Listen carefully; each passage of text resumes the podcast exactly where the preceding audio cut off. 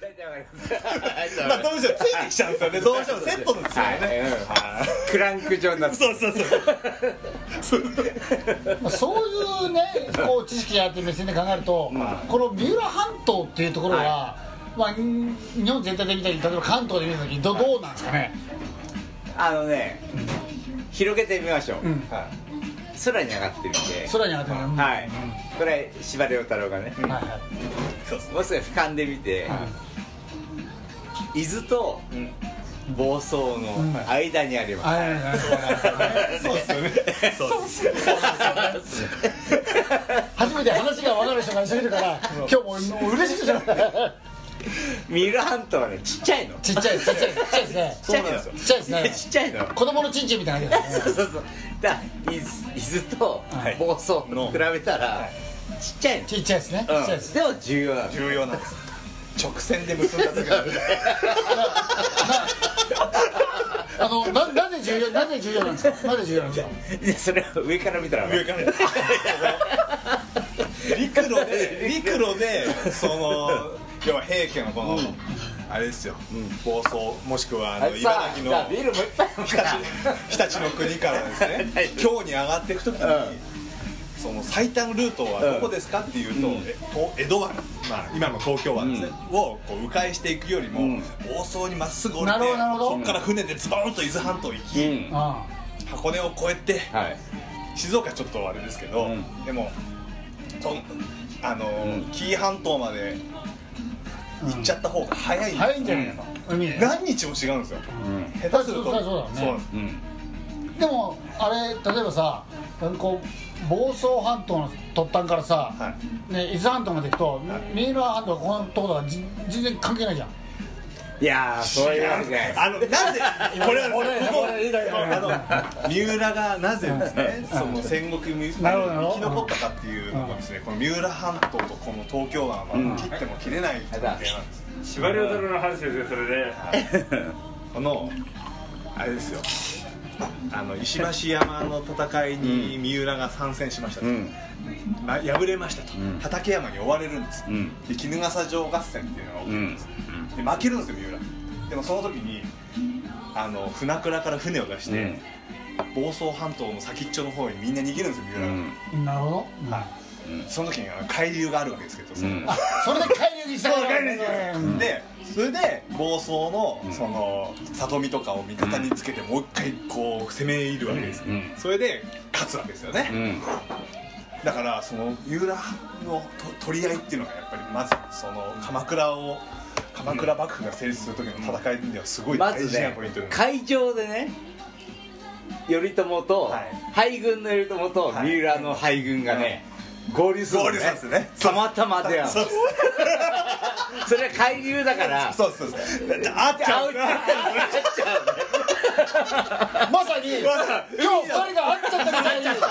ちゃったんだたまたま会っちゃった会っちゃったんだこれそうなんです若名さんね若名さんねそうなんですだあのこの命運はですねその海流でその勝敗がこう変わってるわけです、うん今や海流が陸にもあったわけですよ今日はそしてこう交わる点だったぞあのだからねあの僕なんかさらっと言っちゃうな僕たちは今ね陸からしか見てないけ見てどないああのだから上から見ないといけないですえねじゃなくて海から見てるあ海からねそう人なんですもいるしで言ったら上から見てほしいああそうそうそうそう海流というところに重きを置いて見てる人たちもいるところですねいやいやいまだにあのそう海の人もいんのあの半島の道っていうのはですね、うんこう海がさ先に決まるんですよ、はい海流ってもう逆らえないんで、そうだよねで海流の行き着くところに道が生まれるんですよ、はい でいかに半島をこう、ん制覇するかなんだろうこの2人が分かり合ってるんですけどいまいち僕たちにこう伝わってこないんだけどこれなんかあそうですか僕すごい海流海流の行き着くところにまあまあここを回ってそうするとこう陸があるわけねはいこここうなったところから先に道ができるそうそういうこそうとですだからあの船あー倉が三浦水軍の、あ今日船倉すごいですね今日船こ倉これ今日25今班日船倉今日船倉なんです船倉船倉の日船倉の北側から出港すると東京湾に一気に行けます、南側から行くと房総の先端に一気に行けるんです、はいまあいけるねはいでそれを最大化活用したのが衣笠城合戦以降の三浦の戦い方でなるひほど逃げる時うんに南から逃げて房総に行きました、うん敵を連れて上がってきましたで江戸市とか畠山とかがいるんですけど、それがあの東京湾から北に逃げてくるんですよ、うんそれを追って富津の方からこう追い追って今の浅草あたりのところで、あのボコボコにするんですよ東京湾に入ったからね東京湾入ってああなるほど、うんでもそれはね千葉市っていう最大勢力そがうねねいてそれを味方につけたからもう数的にねもうもう圧倒的勝にってる有利はいそして江戸市もこのあれですよ鎌倉軍に引き入れるという和睦を結ぶという、うんで畠山もねはいそうですそうですん畠山は土下座してあげないそうですそうですでもともと親戚ですからねそうそうあ娘ゆくはね死んじゃったねそうそうそうそう大輔ねそうそうあまあマスター来てマスター来てマスター来てはいちょっと例えばさあの由比ヶ浜のところでさ、うん三浦と畠山は一回戦ってます戦よねってます、はいで衣笠で戦ってますよね、はいうんで一回戦った者同士じゃないですか、はうんで来る時にさどうやって衣笠で戦う時に、うん両軍はどの道で来たんですかね同じ道で来たのかうんあだってさ戦った者同士だからさ、うんは一緒にみ一緒にさ来ることはないじゃないですかそうい、三浦は小坪の住吉に構えたんですよね、あーはい、で由比ヶ浜に畠山っていう夫人だったんですよね、じゃあみじゃあ衣笠に近いのは、はでも畠山ってさ衣笠来るのは初めてですよねあそうですいでやいや来てるはずよあ娘でゆく娘はそうそうそう、うんわ和田和田の娘、うんちょっとあわかんな分いかんなくなっちゃったでもさでもさ、当時ってさ松川さんの昔地図を教えてくれ日たん本だけのど、すごい狭いところで語られてるあのサハラぐらいまでは海だったっていうあいやさらあーにいやいや衣笠まで海衣笠は海でしょ、うん平作川は平作安川が全部ワンだからさ、海だから船倉に行く時はさ、うんもう衣笠から一気に海で行けた気がしますよあいやいけはいそうそうねはいあはあじゃあ衣笠城は結構海に近かったのい海近いだからあそこの、うんね小矢部城とか全部さあ小矢部城っつまんのうん海のところにそう海沿いにあったんですよそうです仮金城とかね小矢部城は今ライオンズマンションおおで大矢部城がえっとぼっちんとこーうちも芦名城のすぐ下に売りしてたけどあ芦名城芦名城の上に長坂城っていうのがあうるんちょっと芦名城の上に長坂があるちょっと芦ち名ょっと芦名道のちょっとちょっとちょっとイラっとくるけどねこれなんであいつらがあ上になってる上ちょっとねあれはでもちそょっうとあれまああのゴミ捨て場山山越えてそうですねあれですよだからね海岸線が違ったんですよね今ねまあそうだよねうんね確かに確かに海岸線なんだと違うから、うん海だったんですもんね衣笠の方までね、そうか最初さんの写真あんのか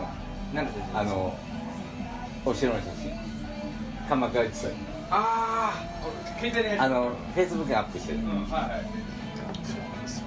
そうそうだねあの今ね全然鎌倉時代っ違うよねてあ平成の末くらいって暑いんですよ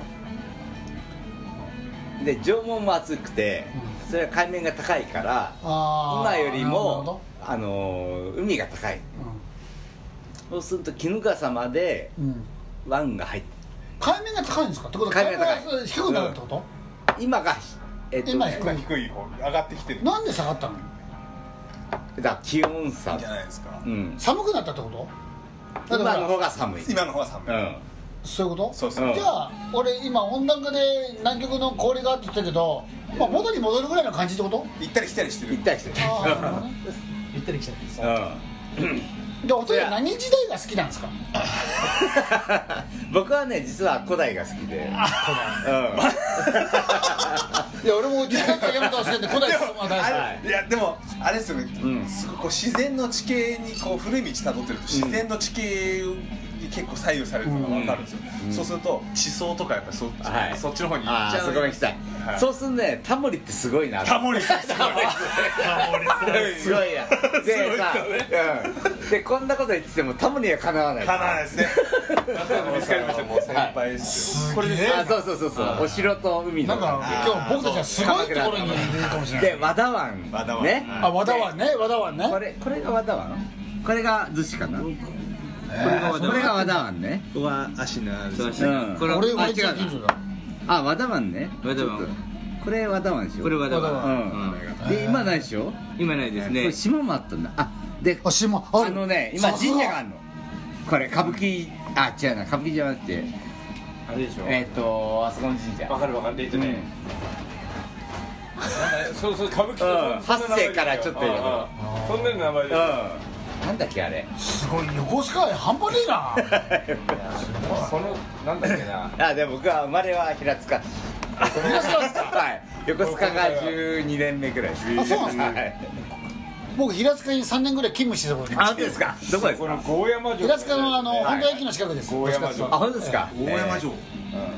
ゴーヤマ城行ったことないんですよあー五山か里山かどっちかちょっとなんかここねゴーって書い僕てあはる知らないなああ五山僕は行きました俺どこにあるんですえよーえーどこどこですかなんかねあー昔牛小屋だったなっていう小屋があってへえで不法侵入してあそ うですねナッシュ森とかあってねいやでもねで若部さんに言ってるんですけど、はいあのーまあうちも一一切沿いにあるんでね、はいや昔はこうじゃなかったんで話をするんで、うんうんまあ、ぜひねその昔の道をたどりましょうよと、はい行ってみたいなっていうのはねあーこれやっぱねちょっと興味ありますよねやっぱはりい、うん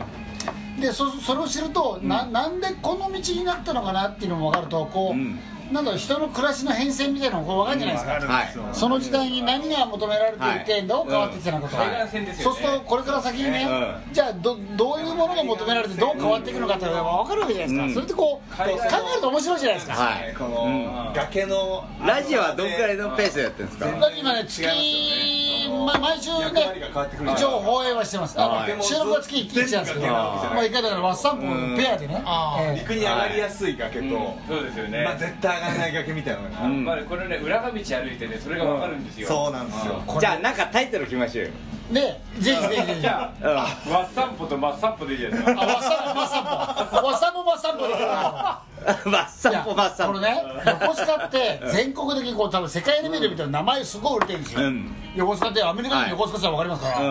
ら、で平塚って言っても分かんないけど、だからだからねそれぐらい有名なのになんかしょっぺいじゃないですか最近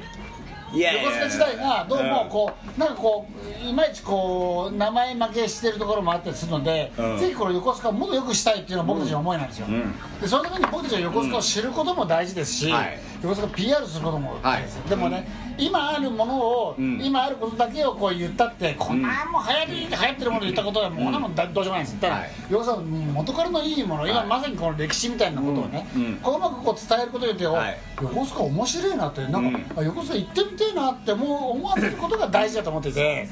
一時的にね、まあいや猿島を、んで夜遊べるディスコなんとかしようとかじゃなくて、はいうんそもそも猿島っていうのはね、はいっていうところから、うんいやいやそもそもその前に三浦半島っていうのはねみたいなところをね、うんはいこうみんなに伝えられると、はい横須賀の良さがこうね伝えられるんじゃないかなっていうのが僕たちの思いなんです、うんでも、えっと、思いだけで、あまりこうそういった歴史とかに詳しくないところに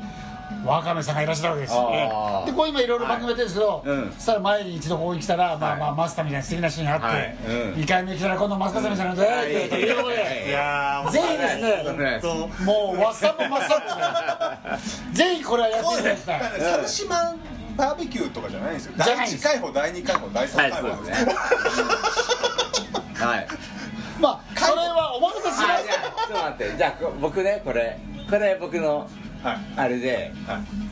い今の方面っていうのねはい解放技師っていう小説を書いたおおー今の方面っていう人はいのはいはい石碑がは千代公園にあるんですよいへこれ好きでしょこれ好きでしょ江戸時代いや多分ね知らない国道16号はありませんでしたっていう全言葉然知らながいこのノリもう見ちゃうとええ何何って言いたくなっちゃうでしょえこいれやもうそうでしょこの解放技師ってどういうことですか、はいこれだって、んもう東京湾ってさ解放ですよ、うん僕実はですねあの、うんほぼほぼ人生の中で子供の頃はですね、えっと、金沢文庫のはい近くの正明寺の近くのあー国道16号というところ君ヶ崎の交差点からほど近い寺前というところに住んでるんですはいはいわかりますよちょっとこれドキドキしますよねもう、はい町名が寺前ですから寺前ですえねえあの神社が何もうそうでしですたあっの正明寺ですねけいやじゃなくて寺前の神社寺前の神社って寺前正明寺じゃないんですかあれ金沢寺金沢あ寺前か寺前寺前は本当好きだあこうちょっとあ待ってああの分かれるとこね横使あいでこう分かれるとこああありますありますあのこのわかるけ信どね号ははいはないあのえっとね信号はないかあそこ信号はないですあの正面寺上がっていく道とはい十六号に出てくる道のはねいああえっとね何神社だっけあありますありますはいええあそこねお祭りあるんですよああそこであのみこし担いでましたうんええな何神社ですかもう忘れてたなあいつはわかるあ、佐々木さんの消えたぞ何神社だっけ正明寺行く前にさ、こういう Y 字のあわかりますはいあの神社なんだっけえっとあれはね八幡八幡神 社八番八幡神社じゃないいやちょっと待って思い出そう 時を戻そういやそうえっとね忘れてもしょうが ない年だ年だから八川さん須崎神社 須崎がいや須崎はね違う違うよ須違う崎はもうちょっとあれ野島より須崎違うかあそこね八幡神社だと思って俺うん八番だと思うね何八万だっいや八幡神社って名前なのよけあそうなのでで何なんですか解放解放技師ってこれ小説家が解放について語ってるんですか、うんそれ第三解放を作ったは技師が西田訓平君っていう人がいてい、はいそのお墓があのーそこにあるへえ いや読んでないっす読んでないですけど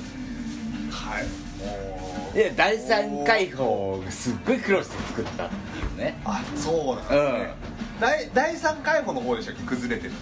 そうそうそうっすよ、はい第2回放はまだ原型とどめてるはい第一もねなるほどあれそれだけの波が千葉が千葉がね海流が激しいってことですよね、うん第3回いや深いの深いああそう、うん実なはるほど、うん猿芝の奥に作ったんだけど、すっごい深いから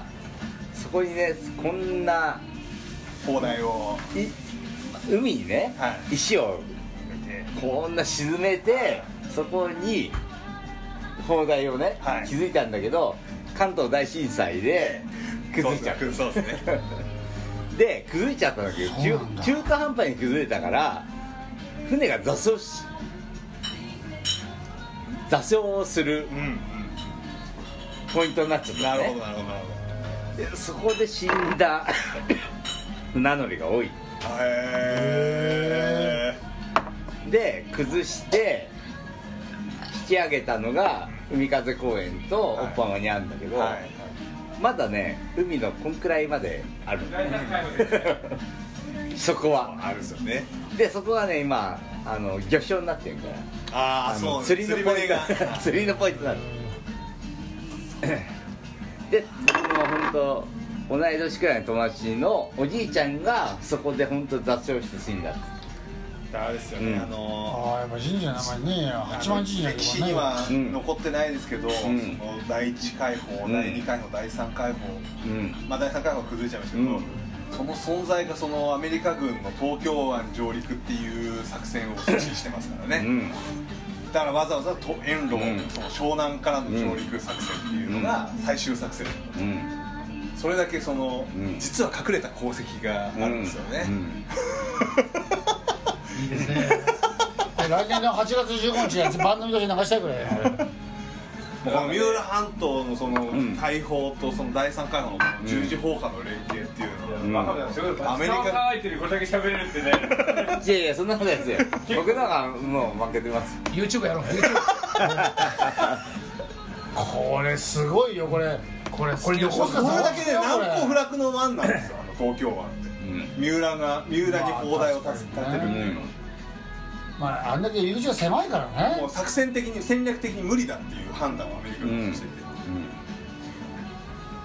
確かにねそうなんですよ狭いし海流複雑で、うんしかも砲台がこう細かく配で慮さもれちてょっとお気に入りってそのまま飛行機で来ればなんともないと思うねあなのでもう空から攻めるしかないっていうそうだよねそれが東京大空襲につながるわけだそれもやっぱりその、あれですよ三浦の三浦半島とかの千葉のあの鋸山とかの高さに合わせてそれの日本軍の大砲砲砲弾のあの射射程距離より高く飛べる飛行機を作れっつって B29 が作られてるうん何時代の人ですか あじゃあ一つ言っていいですか、はいあのね 統治家ってわかりますどっちかどっちかはい、うんまだね衣笠にあるんですよ戦へ争遺跡としてあの2箇所あってはい1箇所はまだ行けるえ今でもい見に行けるってことですかそうへえで僕ね手前まで行ったけど藪がすごくて行けなかったからあフリーコートもねー、どこにあるんですか君はえ衣笠本当にねえっと上司行くとこっちなんだけど、はいはいちっちゃい釜でえで行きこまっすちよも歩いてくるこれもうこれうんわっさぽまさんぽデビュー戦そこにしまー、すかいやいやあれはね厳しいあそうで当時のは弊社跡とかあっへてえでねちょっとね穴が開いててそこに落ちんと泥に埋まるくらい、えまああの我々ちょっと別で見てるんで、はいうんあの二人で取材していただいて らってねあの iPhone 一つ持ってってもらって、うん録音だけしてもらえれば、いやいやこれはねー、いやちょっとマイクこうやって持ってるんでねこれ二人二人で行かないとまずいんじゃないのそれあの誰も行けないところにもう昔昭和でいうところの川口博三軒旅だから こいや本当そんな感 じもうやばいやばいえれ行った方がいいですよこれわさまさんいやでねもう最後の山はほんと細い竹がこうわらだからもうなた持ってパンパンってー、あ切らないとっすね 開拓してくるような感じだいや途中まではあのやってんですよ多分その陸陸軍海軍かああーなるほどねでも最後だけやんないよ入らせないよそういうことう今でもやっぱで見せたくねえんだんそう知られてないけどねでもあれですよね、やっぱりあの東京湾じゃなくて相模湾からなんで、うんあの多分衣笠に横須賀軍港を守るために衣笠に投資家を構えるっていう、うんそういうことですよね、はい西からわのいじゃない西からの進軍をいや言っても千代子屋も全部ねはいあのこう放射砲ねはいはいまあそんだけだから、ん三浦半島って重要なこう防衛ししてんだってことですよね、だから写真が残ってないんですよその当時の、あでもそれ軍残事せなかったでしょ軍事機密軍事機密だのこの土地全体がもう、そうだからそれもねこう伝え方で言うとすごいミステリアスな街そうなんだそうそうそう横須賀じゃないですかそうなんですようんこれねこれ知ってほしいですよね、あの確かに小学校でいろんなこう日本国の歴史みたいなことをざざーっとこう習うのも、まあもしかしたら必要なことなのかもしれないけど、ん自分たちが住んでるこの町のね、うんいろんなそのそうコアなね根深いところをこうね教えてあげるっていうことから始めての、うんねじゃあさっきのセリフじゃないですけどじゃあ日本全体見てみましょうみたいな、そして世界を見てみましょうみたいな、そういう教育ができたらすごいですよね、これね絶対こうあのたまたまね興味がある2人だからだけどもうもちろんね年代的に言えば戦争なんか知らないじゃないですからもうまさにこう失われちゃう知識なわけですよいやでも歴史を知ってんとね今中央にねタワー2人立ってんじゃないですか、はもうテロリスト住んでるよねと思うよねそうそうあでも軍港そういう発想に なるそうそうそうああれねあのあんなとこにさ押さえておかないとタワー2つ作ってさいいのかと思うのよね、確かにやべえだろうと、うん確かにあのガンダムでちょっと菅さんに電話かけてあ僕もガンダム好 きえ